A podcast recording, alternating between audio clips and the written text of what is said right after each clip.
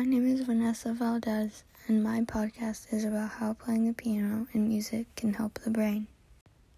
I use cooperpiano.com to find out how playing the piano can help with ADD and ADHD. First, what is ADD? ADD stands for Attention Deficit Disorder. ADHD stands for Attention Deficit Hyperactivity Disorder. Those with ADD or ADHD may experience limited attention span, hyperactivity, aggression, fidgeting, impulsivity, difficult focusing, forgetfulness, irritability, lack of restraint, and mood swings. Playing piano helps you to strengthen and work on concentration and divided attention.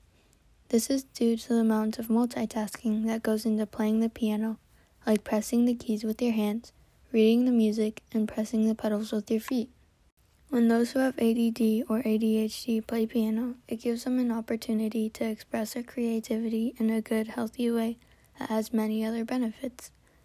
One of the academic benefits of piano is learning piano pieces requires you to break down the song into smaller and more understandable parts. This could be beneficial if that habit were to carry into when you study.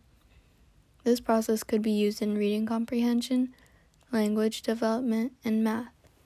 Playing piano can help you to better receive constructive criticism and do something to work and make it better than it was before. Practicing and memorizing from piano could carry into your daily life.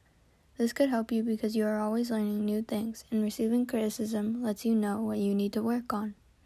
I also use psychiatryadvisor.com to learn about schizophrenia.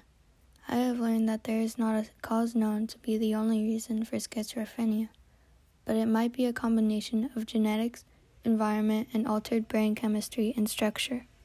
Schizophrenia is a disorder that may cause things like difficulty with concentration and memory, social isolation, disorganization, aggression, agitation, compulsiveness, hostility, lack of restraint, and can even affect a person's ability to think feel, and behave clearly.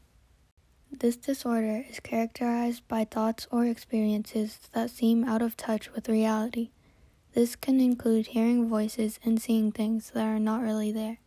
There is therapy for schizophrenia, and it has been proven that by adding music to its patients' therapies has helped to reduce symptoms. From all the research conducted, the researchers concluded that listening to music can improve communication, social functioning, emotion, and can help to cope with auditory hallucinations.